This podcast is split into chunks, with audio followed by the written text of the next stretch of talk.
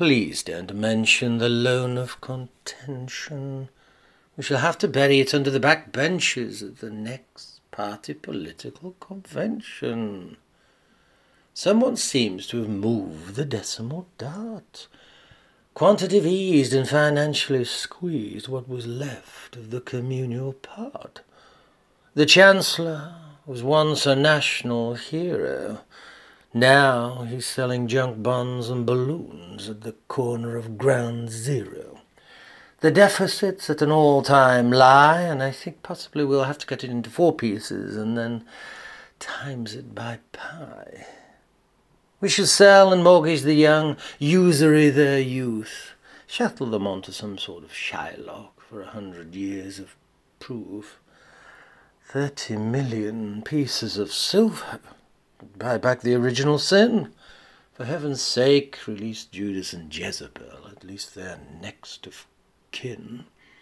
Perhaps we could have a pension of cull. Hmm, that should pay the bill.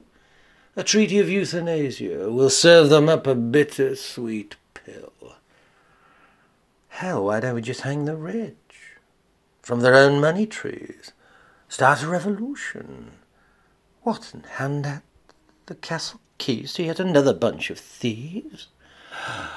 Which fool would want poverty, purgatory, and pain, instead of gluttony, gourmet, and gain?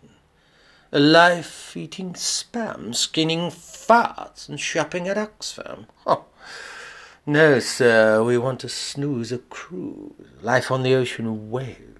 Let the next society slave pay for the prescriptions of booze. Oh, but please, please don't mention our subject's subvention.